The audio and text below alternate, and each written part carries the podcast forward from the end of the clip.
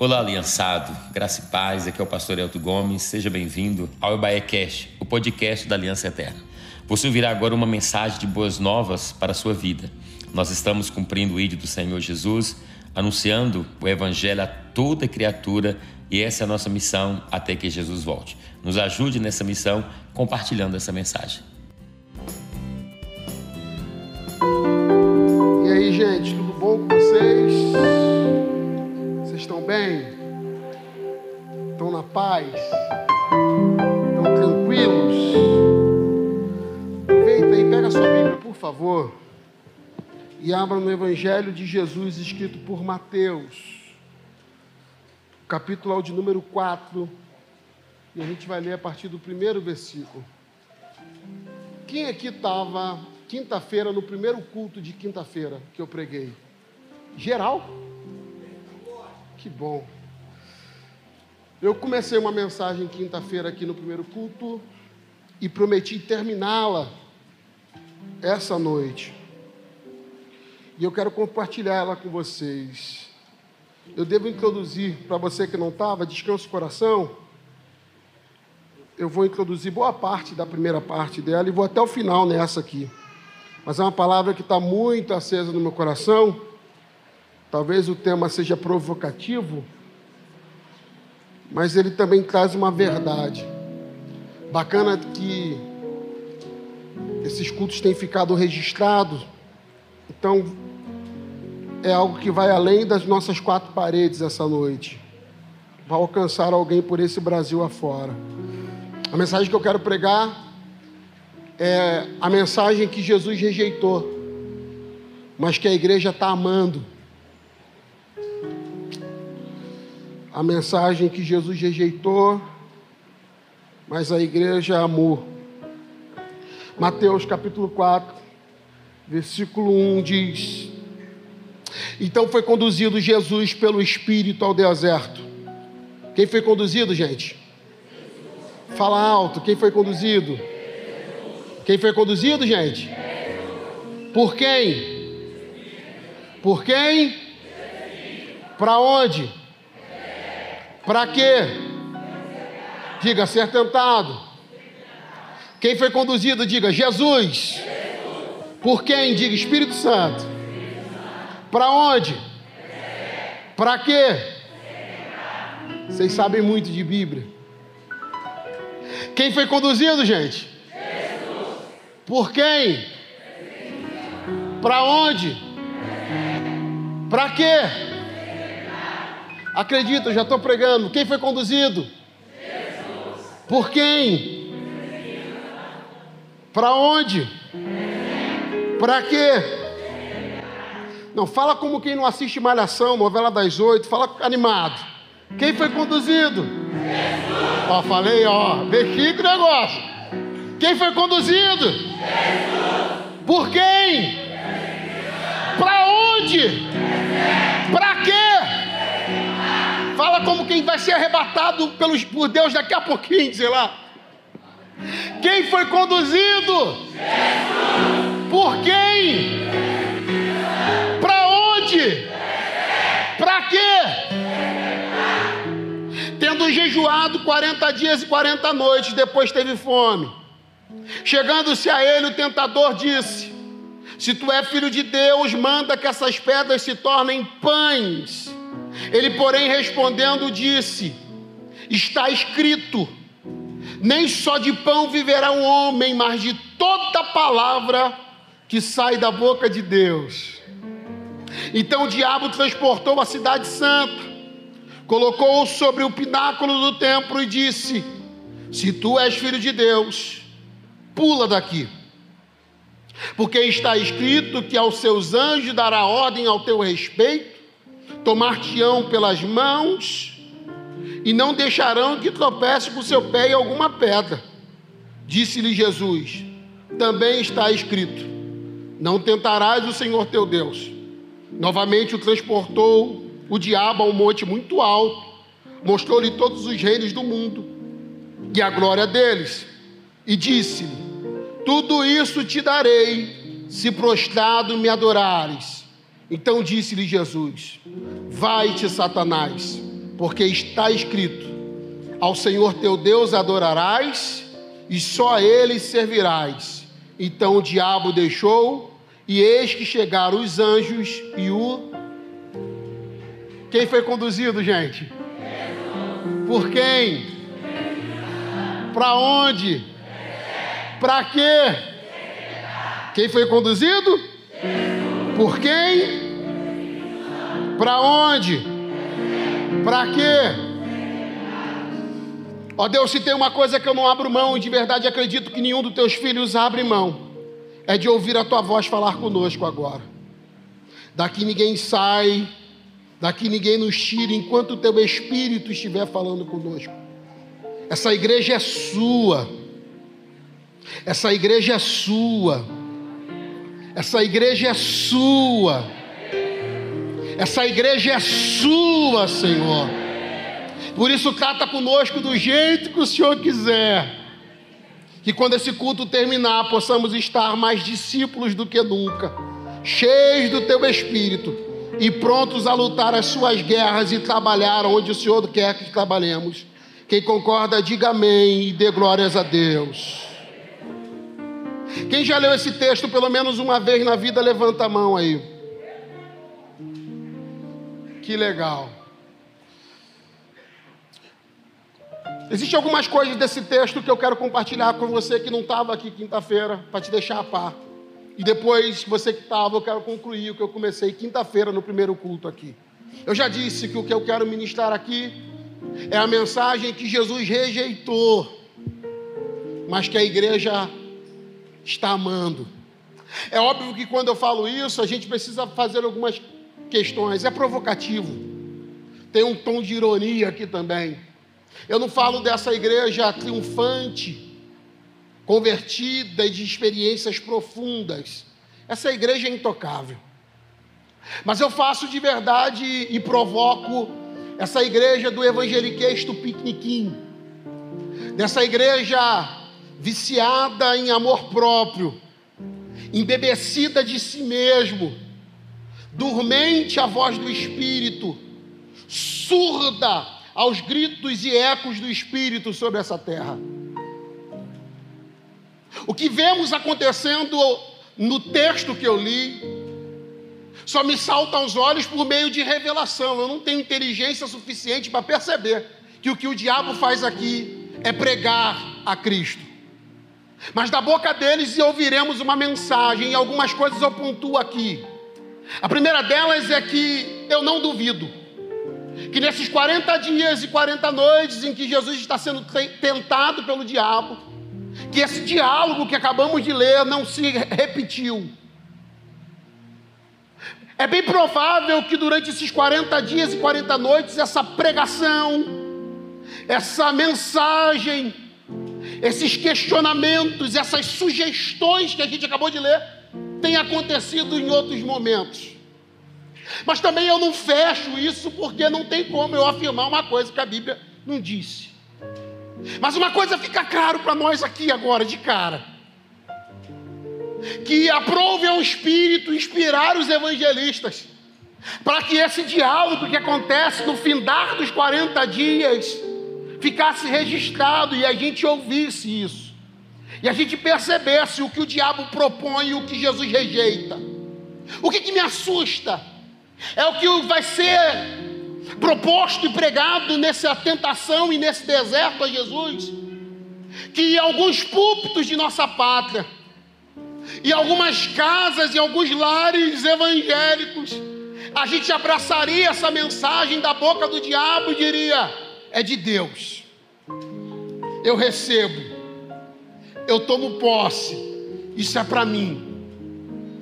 É bom entender isso quando a gente lê o texto e percebe ele propondo a Jesus algumas coisas que tem sido proposto para nós dentro de uma teologia coach, dentro de ideologias tão próximas daquilo que parece cristão, mas não é. O diabo se apresenta a Jesus e diz a ele: Se tu é filho, transforma essas pedras em pães. E logo Cristo vai dizer para esse cara e vai se posicionar e vai dizer: essa conversa não me cabe. Mas o que está acontecendo aqui? A primeira coisa e mensagem que o diabo está pregando para Cristo e que ele vai rejeitar, mas a igreja tem dificuldade de rejeitar essa proposta de provar que é filho. Então ele aparece dentro desse contexto dizendo: se tu é filho, prova que é filho. Pode soar absurdo, mas tudo que eu vejo, a boa parte da igreja evangélica nessa pátria fazer é uma corrida surtada psicótica, enlouquecida de tentar provar o que nunca deveria passar na cabeça de alguém que é filho. O que vemos que chamamos de sacrifício, e eu sou do profético, mas em alguns casos é patético. É uma tentativa absurda de provar algo que já está definido nas Escrituras, mas que essa igreja carente não consegue discernir o que? Paternidade. E com todo respeito, mas me ouça: se tem algo que precisamos fazer em tempos de crise, de perseguição velada e escondida, de pandemia mundial, é talvez voltar a falar o óbvio. E talvez uma grande verdade profética nesse tempo é que o óbvio precisa ser dito. É óbvio que Deus é Pai, e é óbvio que em Cristo passamos a ser filhos adotados. Mas acredite se quiser, vivemos um tempo em que o óbvio precisa ser dito, porque as pessoas não estão tendo convicções do que é óbvio. Não se ofenda comigo, mas a gente vive um tempo. E se tem uma coisa que a pandemia está fazendo com a igreja evangélica do Brasil, é, é denunciar o quanto nos perdemos nos nossos sermões. Porque pregamos ao cara no botequim. Jesus é o caminho, a verdade e a vida. E depois dessa vida tem uma eternidade. E agora tememos a morte. E agora nos trancamos dizendo: e se eu morrer? Entende como que o óbvio precisa voltar a ser dito: e se eu morrer, pastor? Você vai para o céu? E se eu morrer, eu vou para a eternidade, não é isso que eu prego? Pastor, e se me pegar? É porque Deus está com vontade de me ver lá no céu. Só faz sentido isso. Porque na vida ou na morte, Deus é que controla a minha vida. Eu dei a minha vida para Ele. É dele, acabou.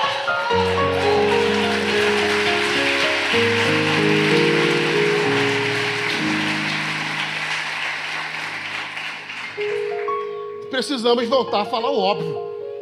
Sua vida não é dele? Então a preocupação aqui não é você, é Ele. Da boca de Jesus ouvindo: se você tiver a sua vida mais preciosa do que a minha, você não pode ser meu discípulo. Óbvio. Se alguém quiser vir após mim, diga não para quem você é, pega a sua cruz e me siga. Óbvio. Só que o primeiro discurso do diabo é: se você é filho, faça alguma coisa para provar que você é filho. Você vai entender. Se você precisa provar para alguém que você ama esse alguém, alguma coisa está errada. Ou esse outro alguém não sabe o que é amor, ou você nunca experimentou isso. Eu não tenho nada contra, por exemplo, de verdade, nem contra nem a favor, se você faz tatuagem ou não. Mas eu, sinceramente, eu penso muito nos gatilhos psicológicos quando alguém vai fazer uma. Eu sou casado e bem casado com Priscila, uma mulher linda que casou com um cara feio que sou eu. Prova que Deus existe, houve oração e ela ora menos. Mas eu fico imaginando o que está por trás de eu ter que escrever no meu peito: Amor eterno, Priscila, I love you. Porque se eu preciso de verdade externar alguma coisa na minha testa ou na minha cara para provar o quanto eu amo Priscila, provavelmente eu devo estar escondendo algumas coisas. Eu não sei se você vai continuar dando glória quando eu falar de paternidade aqui. Na minha igreja, todo ano a gente sobe um monte. Agora na pandemia a gente ficou com o prédio fechado, então a gente viveu um grande avivamento durante a pandemia mesmo, de colheita de almas e, e de células multiplicando. E aí foi curioso, porque durante os domingos o povo queria cultuar, eu dizia, mas aonde? Pessoal, ah, pastor, vamos para um lugar aberto. Eu falei, eu sei, um monte. Então eu pegava a cretaiada toda e subia com muita gente para o monte. Muita gente. E aí eu sou gordo, entende?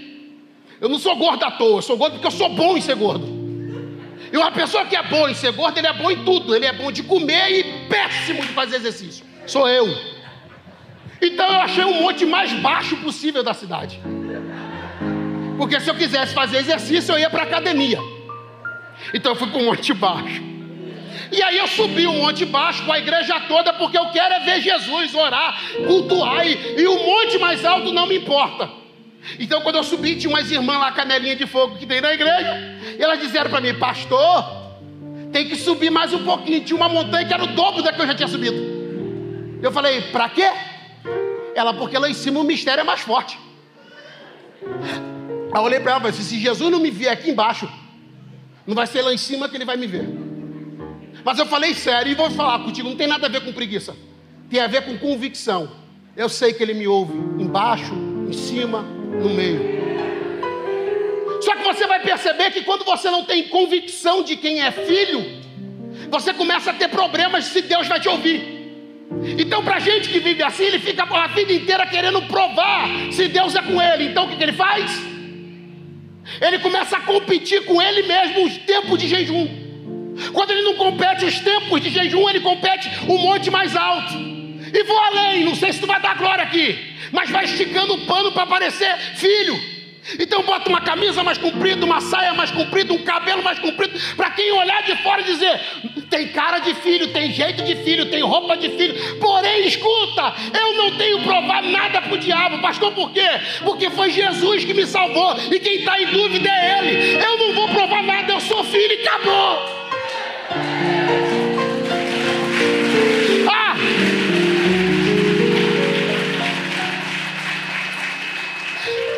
Você não tem cara de crente. E crente tem cara? Crente tem que ter coração e caráter de conversão. Ah. Ah.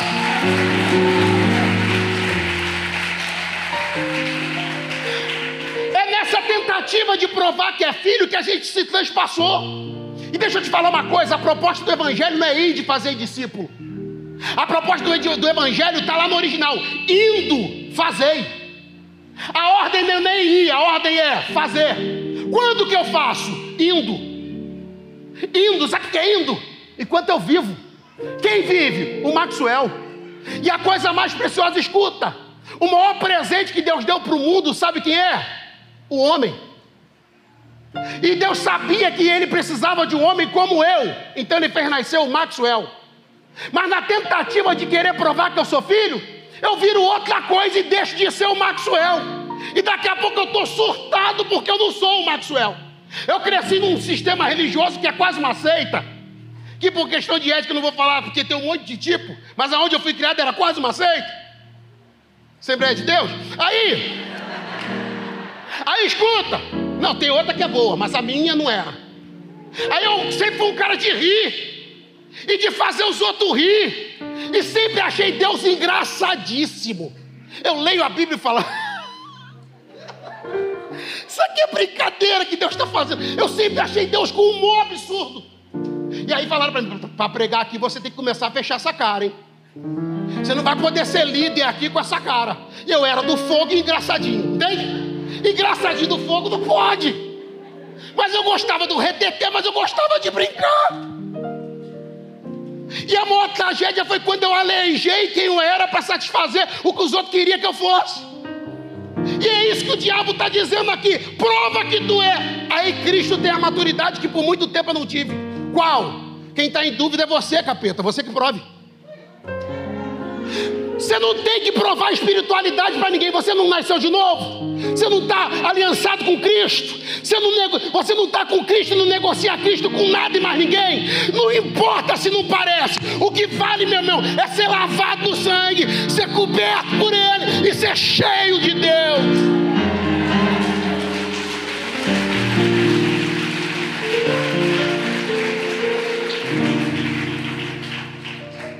Diabo está, se tu é prova.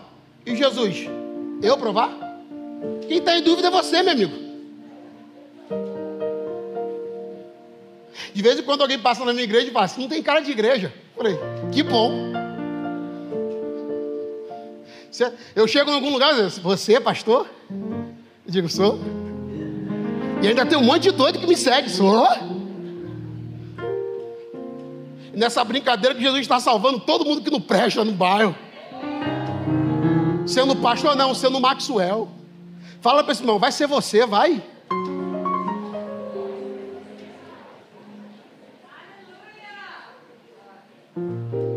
A gente fica pregando, Deus vai te transformar em não sei o quê. Deus vai fazer não sei o que lá. Isso não cabe a gente.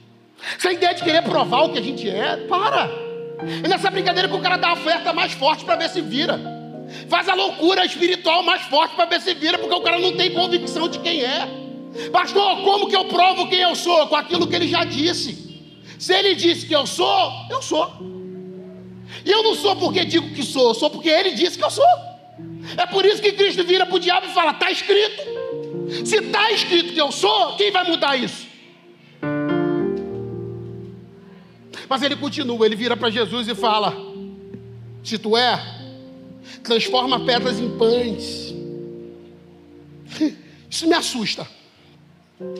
Porque na boa, não fica chateado comigo não. Mas isso que ele está dizendo para Jesus, pregado no tom de voz certinho, povo sapateia no poder. Olha o que o diabo está dizendo, eu vou trazer para aqui. Aí você decide se é ou não é do diabo esse negócio. E como que essa igreja ia amar essa mensagem? Como pode você, filho de Deus, tá no deserto? Como pode você, cheio do Espírito de Deus, só ter pedra na vida? Não, meu filho. Vai para a semana profética e ora para que Deus transforme as suas pedras em pães. Olha o papo do diabo para Jesus: manda. Você não pegou ainda não? Que, da onde que a gente ouve, ouve manda? Da turma do determino. Eu determino. Eu determino, pedra vira pão.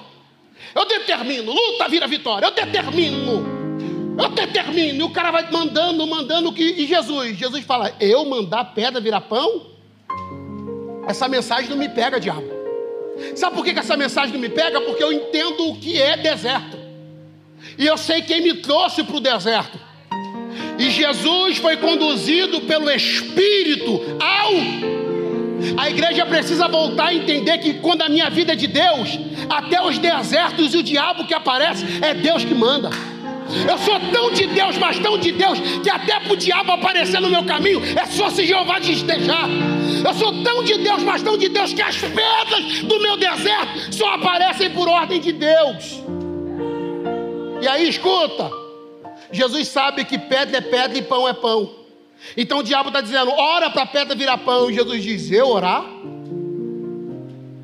Manda que elas virem pães. Ele, eu mandar? Eu já sei qual é o propósito da pedra no meu deserto. Qual é o propósito, Jesus? Ser pedra. Eu não sei se você vai dar glória, mas essa noite eu não vou profetizar para Deus transformar tua pedra em pão, porque o propósito da tua pedra é ser pedra. Essa noite também eu não vou pedir Deus para transformar o seu deserto em manancial. Porque Jesus não é bobo e nem Deus, Ele te levou para o deserto porque sabe que precisa te amadurecer e te preparar para o que está por vir. E o que amadurece a gente não é um final de semana no paraíso, mas é 40 dias no deserto com pedra no chão. O que prepara a gente para aquilo que Deus quer fazer é uma temporada em dias difíceis, mas que nos amadurece. Qual é o problema da minha geração? É que a minha geração está esperando um guru espiritual que fala assim: ó, Shazam, essa noite, essa luta que você veio, sairá. Aí tu fala, uou! Aí tu volta para casa deprimido, porque quando chega em casa tu está mais demoniado que nunca, está mais pedra do que nunca, está mais deserto que nunca. Por quê? Porque a proposta de Deus nunca foi arrancar o deserto de lá. Mas foi dizer para você: eu mandei esse deserto para te amadurecer, aguenta. Eu confio em você, suporta. Vai até o fim, glorifica o meu nome nessa dor, porque eu sou Deus que sustenta filhos no deserto. Hum.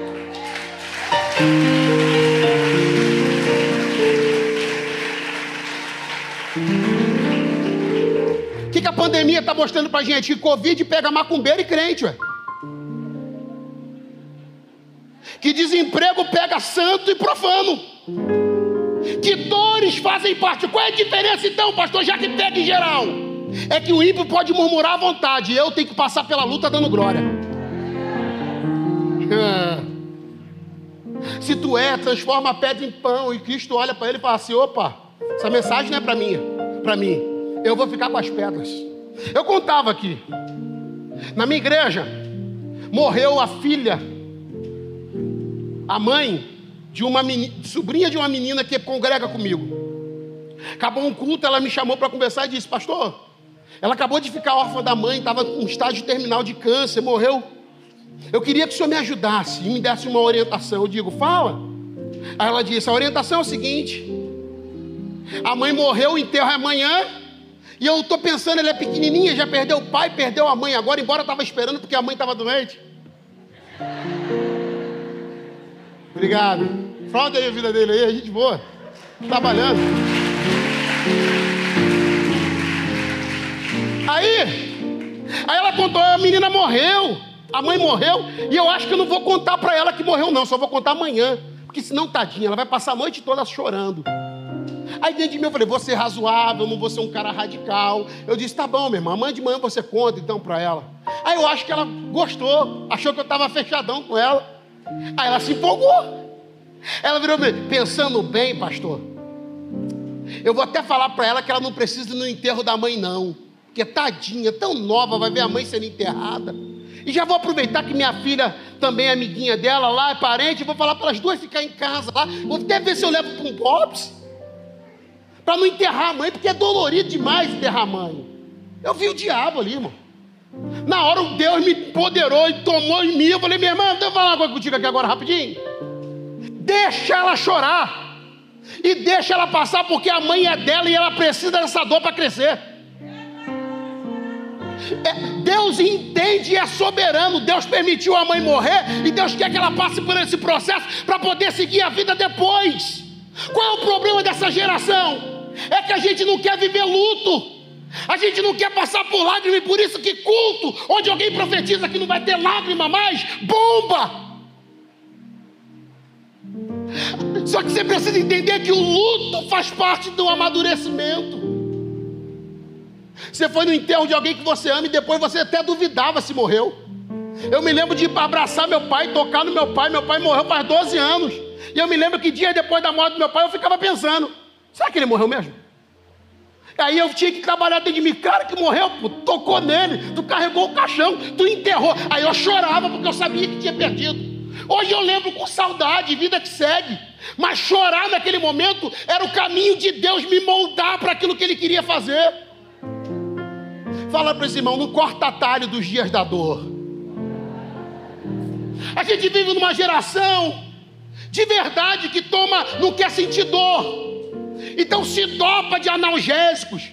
Eu conheço gente que se eu falasse, estou com meia dor, estou sentindo uma dor bem longe, a pessoa já mete a mão na bolsa e puxa uma cartela de remédio.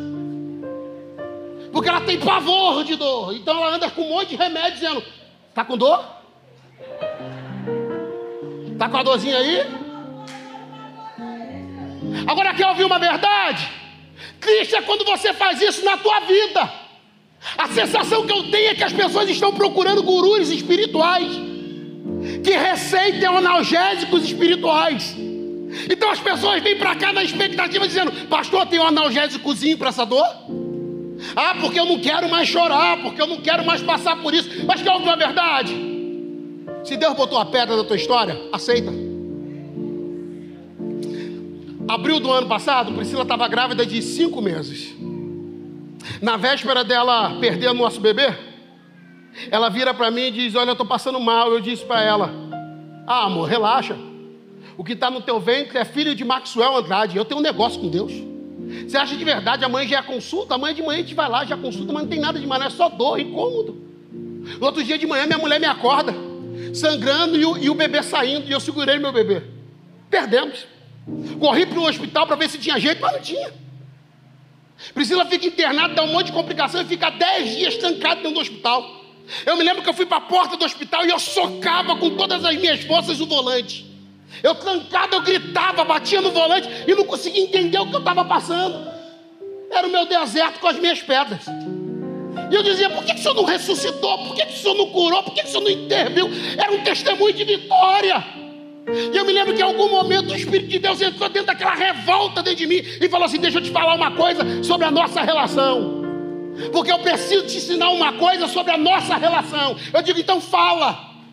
Aí o Espírito Santo falou comigo: Eu sou onipotente. Maxwell, eu sou teu pai, teu Deus e eu sou onipotente. Eu posso tudo. Eu dou a vida, eu tiro a vida, eu curo, eu levanto, eu abato. Eu sou onipotente. Mas deixa eu te dizer uma coisa sobre essa relação aqui. Você é humano. É que você está tanto tempo se relacionando comigo que sou onipotente, que você começou a se achar que também é onipotente. Só que o propósito da tua vida em mim é viver sendo humano.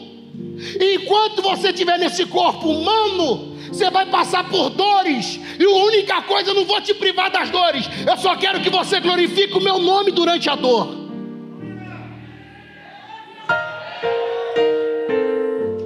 A gente ficou tanto tempo querendo contar testemunho de vitória que esqueceu que às vezes o maior testemunho é como a gente reage na perda. Nesse momento está todo mundo olhando para nós para ver se a gente vai manifestar a fé ou se vai sair correndo. Em vez de você murmurar e falar que a vida está difícil, pega suas convicções de fé e fala: mesmo na pedra, Deus é comigo. Mesmo no deserto, Deus é comigo. Deus é comigo. O diabo vai além. Porque quando ele diz para Jesus: pega essas pedras e transforma em pão, ele está dizendo o seguinte: como pode um filho de Deus como você não ter pão para comer? Essa igreja viciada e surtada passou a classificar dias difíceis como marca de pecado. Só que nem sempre é juízo, às vezes é simplesmente o Espírito fazendo um caminho para ser glorificado nas perdas. Pega a história da igreja e você vai ver essa igreja crescendo enquanto é perseguida. É com o sangue dos irmãos da igreja primitiva que o evangelho chegou aqui. É debaixo de pancada, facada, gente perdendo a cabeça que a gente chegou aqui. Não foi com campanha de vitória, não, irmão. Foi com dores. Só que o, o, o terrível é que as pessoas diziam: nega ou morre. O cara dizia: pode matar porque isso aqui morre agora, mas daqui a pouco eu estou no braço do meu Senhor e eu tenho a vida eterna pela frente. Só que o diabo vira para Jesus e fala: come do pão do teu desejo, satisfaz primeiro o teu desejo, e depois vem a palavra de Deus. Primeiro o pão que alimenta o teu corpo, depois o que pode alimentar a tua alma. É isso que ele está dizendo. Ele está dizendo: transforma a pedra em pão e come aquilo que satisfaz o teu desejo. Vê se essa aqui não é a mensagem que essa geração está amando. As pessoas, pastor, por que, que as pessoas sumiram? Não é só porque está em risco, não. É que muitas delas só vinham aqui pelo seu próprio desejo. E quando ela vê que não precisa, que o seu desejo está em risco, ela some ela para, ela fecha a porta da sua casa e fala: quando passar eu volto, porque é uma relação de filho pródigo. Já viu que o filho pródigo fica na casa do pai enquanto ele acha que tem alguma coisa para ganhar, mas depois que ele faz um saque e leva tudo que ele imaginava que podia, ele mete o pé. O que ele está propondo para Jesus, essa minha geração ama, qual é? Come o pão do teu desejo satisfaz o teu desejo, viva para o teu desejo e Deus e a palavra dele, deixa para depois. É nessa hora que Jesus dá uma pancada nessa mensagem diabólica. Ele vira para o diabo e fala: Oh, nem só de pão viverá o homem, mas de toda palavra que sai da boca de Deus. 40 dias sem comer 40 dias sem botar um alimento no estômago. Mas Jesus está olhando para o diabo e está dizendo: entre o pão que alimenta a minha carne e a palavra que alimenta a minha alma, eu já escolhi. Eu vou ficar com aquilo que dá vida eterna e que muda a minha vida. Nunca se teve uma geração tão sarada. Nunca. Essa geração é fitness. E não estou falando como um cara recalcado, gordo, nada do tipo. Eu admiro o cara malhado. Fica três, quatro horas na academia. Fica com bíceps, tríplice, quádriceps, críplice, tudo que pode ter de pips. Eu não tenho problema com isso. Mas nunca se teve uma geração tão gata. Hum. Nunca se teve uma geração tão bonitona. Essa geração é uma geração sarada, de corpos esculturais. Nós estamos numa geração, meu irmão, que a, a turma é bonita. Se tu for na minha igreja, parece desfile de moda. Meu irmão, tem uma mulher linda na minha igreja, tem uma rapaziada lá, que eu fico olhando, os moleque bração, bonitão, aqueles cabelo arrepiado, que inveja. Bonito, tu olha para os caras os caras são bonitos demais. Uma geração que dá preferência para o corpo. Uma geração que. Mas escuta, ao mesmo tempo que nunca se teve uma geração tão bonita por fora, nunca se teve uma geração tão doente por dentro. Eu não sei se você vai dar glória. Enquanto esse cara tem um corpo escultural por fora, a mente, o coração é um velhinho carcomido no aparelho nos últimos segundos de vida, a alma dele. Enquanto por fora parece que está tudo bem, fica postando, mandando biquinho no Facebook, no Instagram. Por dentro é uma depressão profunda, um pensamento suicida, uma, uma, uma crise de ansiedade que ninguém sara, uma alma batida que ninguém resolve, é remédio para dormir, é uma vida amarrada e presa. Como que isso aconteceu, pastor? É que um dia essa pessoa foi visitada pela mensagem do diabo, e o diabo disse para ela: alimenta teu desejo e depois alimente a sua alma cheira, fume, beba, transe, faça o que você quiser em Deus. Deus pode esperar primeiro o teu desejo, depois a tua alma. Hum. Primeiro o teu desejo, depois a tua alma. Primeiro o teu desejo, depois a tua alma. Agora, cadê a paz? Cadê força? Cadê prazer de acordar e viver? Esses dias eu fui na casa de uma menina de 21 anos. E ela estava trancada no quarto, culpando pai, mãe, irmã, todo mundo contra a vida, dizendo que a vida dela era uma porcaria que ela não queria mais viver, e dopada de remédio taja preta. Alimenta primeiro a tua alma, depois tu pensa na palavra. E não adianta negar, dizendo, não sou eu, não, eu te conheço. Eu conheço você. Eu conheço você dos gabinetes da vida. Quantas vezes eu entendi você nos gabinetes da vida, toda arrumadinha, toda esticadinha, toda bonitinha, mas quando entra, defraudada, quebrada, arrebentada, infeliz. Comeu do pão do desejo. E agora? A alma está podre. Jesus olha para o diabo e fala: entre o pão do meu desejo e a palavra da minha alma, não, eu vou ficar com aquilo que define a eternidade. Nunca se teve uma geração que, que realizou tanto os seus próprios desejos. E não se incomode comigo, não. Mas se tem um discurso maligno no nosso tempo, está junto de amor próprio. Ouvimos quando alguém está para baixo: se ame, se valorize. Mas não reparou que foi se amando que você chegou no buraco que está, não? Você não reparou que foi se valorizando que você arrebentou a tua alma mais do que nunca?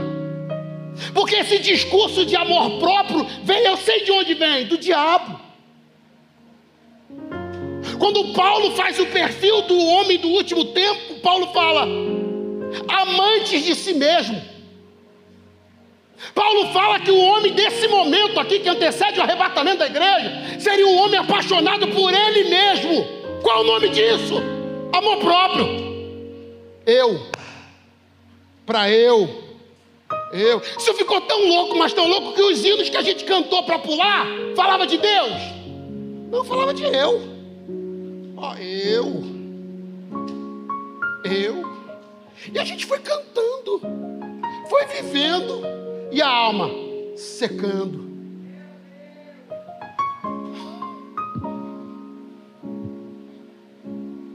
Perguntaram para Jesus qual é o mandamento, o que define a nossa missão. A Jesus olha e diz assim: Amai a Deus com todo o teu coração, com todo o teu entendimento e com todas as suas forças. Está pronto para ouvir isso aqui? Faz conta comigo. Se todo o meu coração é para amar Deus, diga Deus. Todas as minhas forças é para amar? Todo o meu intelecto é para amar? Sobrou o quê? Sobrou, sobrou o que para me amar? Nada. Sobrou o que para amar minha mulher? Nada. Sobrou o que para amar meus filhos? Você quer ouvir a verdade? Você nasceu para amar só uma coisa: Deus. Só que alguém disse para você, talvez até num culto, se ame. E você abraçou esse corpo de pecado, essa alma inclinada para o pecado, e agora onde você está? No pecado porque faz a conta, o que, que eu produzo? O que, que alguém caído no velho Adão pode produzir? Me amar é uma furada, amigo. Se amar é uma furada. Quando que a gente se levanta? Quando a gente para de se amar e fala: Deus, o meu entendimento é para te amar agora, o meu coração é para te amar agora, e eu vou fazer força para te amar. Pastor, como que eu passo a amar o próximo então? Eu não amo o próximo a partir de mim. Eu passo a amar o próximo a partir do amor que eu tenho por Deus. E quando eu amo Deus, eu passo a amar tudo que Deus ama e odiar tudo que Ele odeia. É por isso que o pecado me chama e eu falo: não posso, eu te odeio, porque eu odeio tudo que Deus odeia. Mas quando eu olho para você, eu nem te conhecia, nunca tomei um café, mas eu já te amo. E alguém fala: Como pode amar? Não é amor de mim, é que como eu amo Deus, eu passo a amar tudo que Deus ama, então eu passo a te amar do jeito que eu nunca ia conseguir amar. O diabo diz: alimenta o corpo. Jesus diz: Não, eu vou alimentar a alma. Essa conversa termina aqui, ó. Ele pega Jesus leva para cima de um templo. Um lugar bom para ouvir uma mentira do inferno, às vezes, pode ser em alguma igreja que você vá. Ninguém imagina que vai ouvir uma mentira vindo de alguém que está falando em língua estranha. Ninguém acredita em sã consciência que pode vir uma palavra de morte de alguém que falou balabachébia antes de falar contigo. Então é em cima do templo que ele olha para Jesus e fala: Deus não é contigo? Você não confia no que está escrito? Então faz uma coisa para nós: pula. Deus não vai deixar você cair dentro da igreja. Você é crente, você está na semana do avivamento. Pula, pula, se joga. Uma palavra bem contemporânea se permita.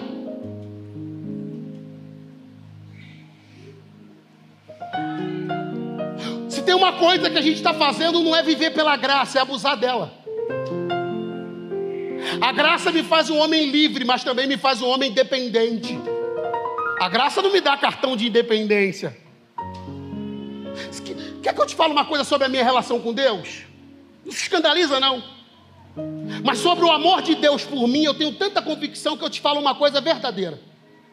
Eu não acredito de verdade que Deus mude uma vírgula do amor dele por mim se eu cheirar uma carreira de cocaína essa noite.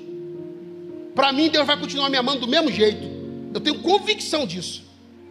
Se eu fumar um cigarro de maconha, ele também não vai mudar. Se essa noite eu decidir trair a minha esposa, o amor de Deus por mim não vai mudar uma vírgula. Eu consigo, na minha relação com Deus hoje, ter consciência que, por mais profundo que seja o pecado que eu cometo essa noite, Deus continuará inabalável no amor dele por mim. Agora escuta, ao saber disso tudo, eu não consigo ter força para pecar. Pastor, tem certeza? Não consigo. Não consigo cheirar cocaína, não consigo fumar um cigarro de maconha, não consigo tomar uísque, não consigo trair a minha mulher. Mas por quê? Porque não tem como saber que tem alguém que me ama tanto e não ficar constrangido. Não tem como, ele me constrange, ele me... é constrangedor. É constrangedor, não dá para parar isso. É por isso que tem gente dizendo: não, eu conheço a graça. Você não conhece, porque a graça nos constrange. Você olha para dentro de você e fala: eu posso tudo, mas não vou fazer. Eu sou livre, mas eu sou total. Eu não vivo sem esse abraço, sem esse cheiro, sem esse amor, sem esse cuidado. Eu não negocio isso. O diabo está dizendo: pula, pula, porque Deus tem obrigação de te pegar. O que, que ele está dizendo para ele? Que mensagem é essa? A mensagem é: coloque Deus à prova. Eu tenho medo dessa igreja evangélica. Porque pensa numa igreja que bota Deus à prova o tempo todo. E deixa eu te falar uma coisa: tentar Deus é pecado. O que é pôr Deus à prova? O pôr Deus à prova não é pular da, da igreja, é pior. Pôr Deus à prova é querer que Deus mude aquilo que Ele é, para satisfazer aquilo que eu quero ser. Pôr Deus à prova é querer que Deus anule o caráter dele, para que a falta do meu caráter seja abraçada. Quer ouvir uma verdade? Deus não vai mudar o caráter dele pela falta do seu. A minha geração leva alguém para a cama e depois quer trazer para o altar e diz: abençoa, Senhor. Deus fala: eu não abençoo isso. Eu não vou mudar o meu caráter pela falta do seu. Por Deus aprova eu querer que Deus faça algo que é contra a natureza dele. Quantas vezes eu escuto isso? Uma vez eu estava na minha igreja e veio uma irmã falar comigo, uma vovó. Eu chamo ela carinhosamente de vovó maconheira. Vovó maconheira veio conversar comigo e disse para mim, pastor, ô pastor, eu quero te fazer uma pergunta, pastor. E ela não falou maconha, ela falou cannabis. É cannabis? É o nome da erva. E ela disse: Eu tenho uma prática com a minha família, a gente tem um sítiozinho, tem uma condiçãozinha boa. E a gente se reúne em família todo domingo. E a gente tem um hábito de eu, meus netos, meus filhos, de fazer um cigarrinho de maconha e a gente fica lá doidão. Mas ninguém briga. E olha, antes que o senhor fale que é do tráfico de droga, não, a gente planta. A gente tem uma plantação lá, a gente não compra, a gente não, não patrocina o tráfico de drogas, não. Aí ela virou para mim e disse: O senhor sabe, né? Tem remédio de tarja preta que faz mais mal à saúde do que a cannabis. É. Ela tinha todos os argumentos, sabe? Ela é culta, viveu fora. Olhou para mim um pastor moderno e diz: Ah, o que, que o senhor acha? Aí na hora, aquelas sinuca de bico que só Jesus bota a gente. Eu digo, Senhor, o que, que eu falo para a vovó maconheira, Senhor? Me visita aqui agora e me dá uma direção, Senhor, porque a vovó quer fumar maconha com os netinhos. E, e, e, de verdade, eu parei de olhar porque eu só fiquei imaginando os netos fumando maconha com aquela velha. Falei, meu Deus! Aí o Espírito Santo na hora me deu um pan. Eu virei para ele e falei assim: irmã, você quer saber o que eu acho? Ela disse: sim. Eu vim aqui porque ela queria que eu desse autorização para ela fumar maconha em família. Aí eu virei para ela e falei assim: Espírito Santo pergunta para ela por que, que ela te procurou. Aí eu, oh. ué, irmã, você só tem toda a convicção, por que, que a irmã me procurou? Aí ela olhou para mim e disse assim: é pecado, né? Aí na hora eu já respondi de volta: Tu dizes. tu dizes.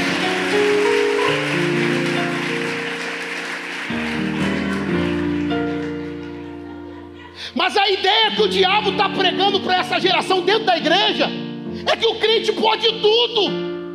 Você está aqui, minha filha, esperando no Senhor, e aí o diabo sopra. Vai lá, abraça o pecado que Deus vai consagrar aqui. Você abre mão de ceia, abre mão de comunhão, abraça o pecado e depois vem para cá e diz: Não sei por que minha vida está uma ruína. Não sabe. A gente vai abraçando coisas e na boa. Esse tempo é um tempo tão maligno que tudo que você quiser para pecar é só procurar no YouTube que você vai achar um doutor de meia tigela falando pode. Tudo que você quiser fazer, você vai achar um pastor de meia tigela dizendo é isso aí. E o triste é que quem te batizou não serve. E o triste é que quem te tolera chata, perturbada, perturbado, não serve. Eu sei por que, que não serve. Porque não está dando uma assinatura para o teu pecado. O diabo está dizendo, pula, escuta o que eu vou falar. A palavra pular aqui tem a ver com o quê? Pulos de suicídio, pulos de morte. E eu ando pelas ruas e eu fico vendo, de vez em quando eu estou na igreja, e eu fico vendo gente pronta para pular. De vez em quando eu vejo gente pronta para pular. E eu fico olhando dizendo, meu Deus, vai pular. Vai pular, ó, oh, vai pular. E pula. E depois que pula, fala, cadê Deus que não me socorre? Quer ouvir uma verdade sobre Deus? Deus não tem compromisso com quem Ele não mandou. Deus não mandou você pular, você que foi lá igual a doida e pulou. Deus não mandou você entrar nessa, você não perguntou nada de Deus e agora que está numa fria, está perguntando cadê Deus? Ruim de dar glória, hein? Acabou os aleluia, hein? Meu Deus. Fala para esse irmão perto de você, pula não, doido.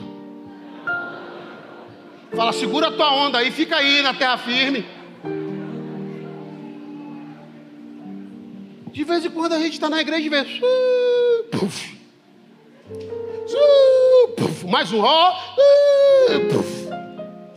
Está aqui com o discipulador, está aqui com uma célula, está aqui no cuidado. Aí aparece um diabo da vida e fala: Teu mistério é na Assembleia. Aí, puf, Está aqui sendo cuidado, alguém morrendo para te cuidar de você. Aí aparece um maluco e fala: tem um mistério em outro lugar e Deus tem pressa. Aí o doido, olha, Deus tem pressa. Aí sai e. Uh, Alguém já viu esse filme aqui ou não? Estou falando alguma coisa que não acontece? Fala para esse irmão no, no, espírito de Deus, fala, pula não, hein, doido. Por fim, o diabo olha e vê que não colou. Então ele pega Jesus, leva Jesus para um alto e escuta isso. No alto poucos chegam. Quando ele leva Jesus para o alto, ele está dizendo assim: Olha, o que eu vou te propor aqui, ninguém vai ficar sabendo, é só eu e você. Ele pega Jesus, leva Jesus para o alto e fala: Tudo que eu te propus, tu não quis, mas agora eu vou te fazer uma última proposta, uma última mensagem, e essa é de Deus para você. Desce só um pouquinho para fazer a minha vontade. Bota Deus em segundo, só um pouquinho. E me adore. E eu te dou tudo. Fala alto, tudo. Para quem diz que o diabo não tem nada para oferecer, você precisava ler Mateus 4. Ele tem. Só não tem tudo. Vou te explicar, não sei se você vai dar agora. Mas a proposta do diabo para ele é simples. Você precisa fazer um ídolo para você. Um ídolo. Qual a ideia de ídolo aqui? Ídolo não é uma santa. Porque talvez essa é a parte mais fácil. Eu tiro a santa da parede, quebro, jogo fora e agora eu não sou mais um idólatra. Mas os piores ídolos não são esses. São os daqui, ó. Já parou pensar que nos dez mandamentos ele fala assim: não fazei para vós imagem escultura, nem do que há na terra e nem do que há no céu. Quando ele fala do céu, ele está dizendo o seguinte: não imagine. Porque o homem é poderoso para criar o que está vendo, mas também é poderoso para criar ídolos a partir da sua própria imaginação. Então ele está dizendo para esse cara: cuidado com os ídolos que você vai fazer na sua cabeça. Então ele está dizendo: tudo que você precisa agora é colocar Deus em segundo e pôr alguma coisa em primeiro. Teu marido, teus filhos, seu bem-estar, um time de futebol.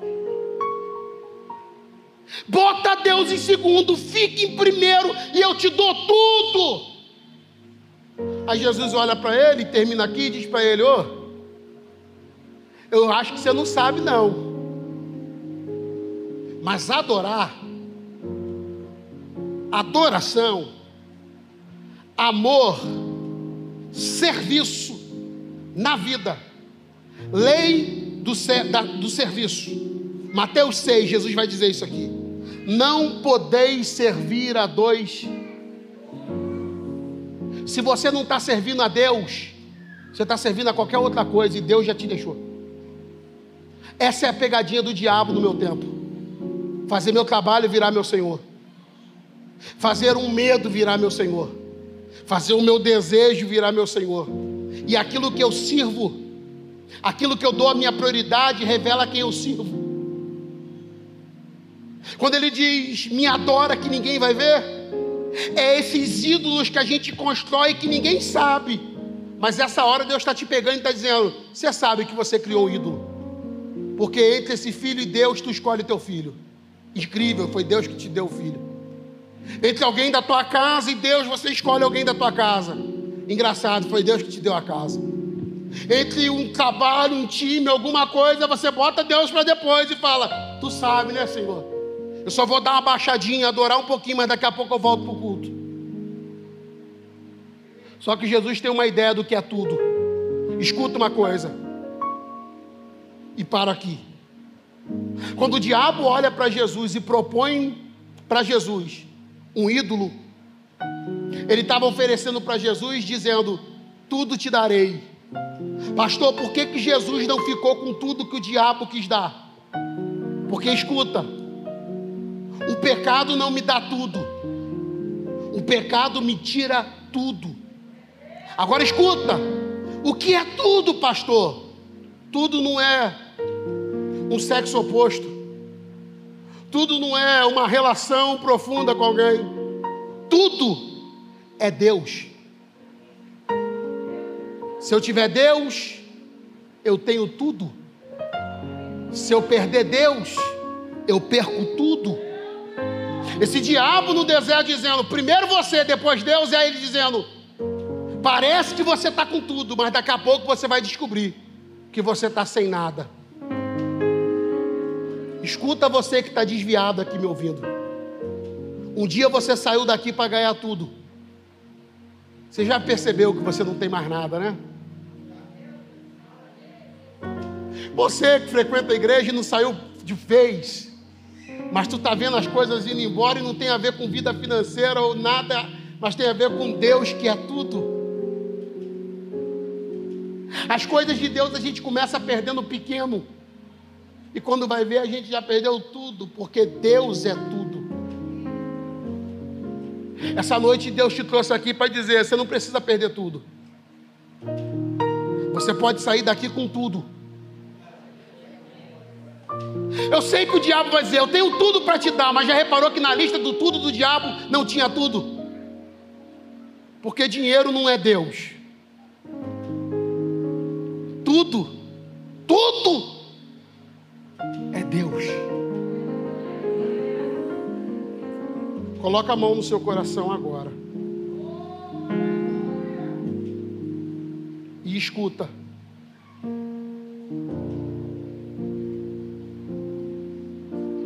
Deus quer te dar tudo.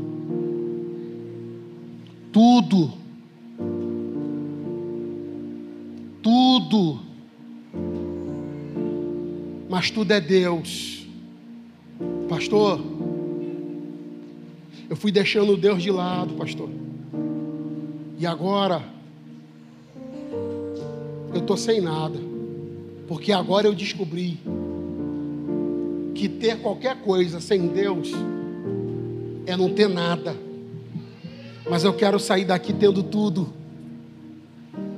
Que bom que Deus te trouxe aqui. Antes de alimentar com o pão do teu desejo, Ele te convida a alimentar a sua alma. Com a mão no seu coração, feche os seus olhos, coloca até de pé. Eu vou orar por você. Com a mão no coração, com os olhos fechados, Deus. Que seja a sua mão no coração dessa pessoa agora. E que ela redescubra agora o caminho do altar. Que ela consiga agora reencontrar o caminho do altar. E levar para casa tudo. Não só de pão viverá o um homem, mas de toda a palavra que sai da boca de Deus. Escuta. Deus tem tudo para você aqui e agora no altar. Vem. Isso, vem. Vem agora. Pede licença e vai vindo. Deus quer te dar tudo agora.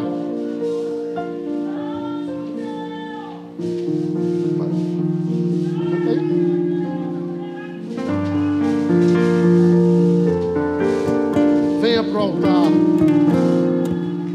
Venha para Jesus. Vem correndo. Vem agora. Vem hoje. Vem. Eles vão cantando e você vem. Olha para o lado, vê se tem alguém aí agora perdendo tudo. E fala para ela: Eu vou contigo lá ganhar tudo. Vamos. Vamos ganhar tudo.